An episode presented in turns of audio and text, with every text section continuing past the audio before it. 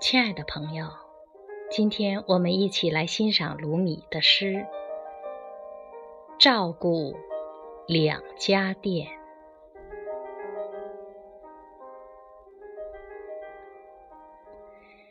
你走遍世界，也休想找到一个可以安全藏身的洞。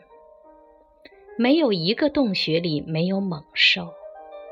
如果你与老鼠同住，猫爪子就会抓到你身上。唯一真正安详之地是与上主的独处。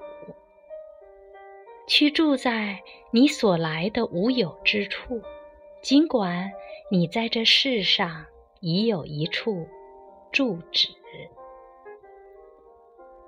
那正是为什么你会有两种看待事物的方式的原因。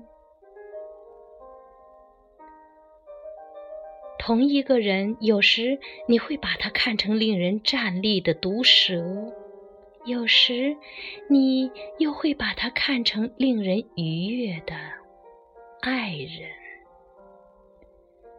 这两种看法都没有错，每样事物都有好坏两面，就像头有黑白两色的牛。约瑟在兄弟眼中是个丑汉，但在父亲眼中却是个俊男。你。拥有两家店，为了照料这两家店，你两头奔跑，忙得不亦乐乎。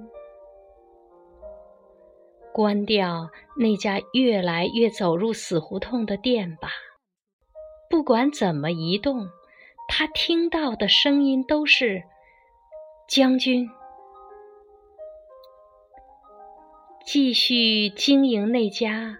你不在卖鱼钩的店，你就是那位在水中自由自在的鱼。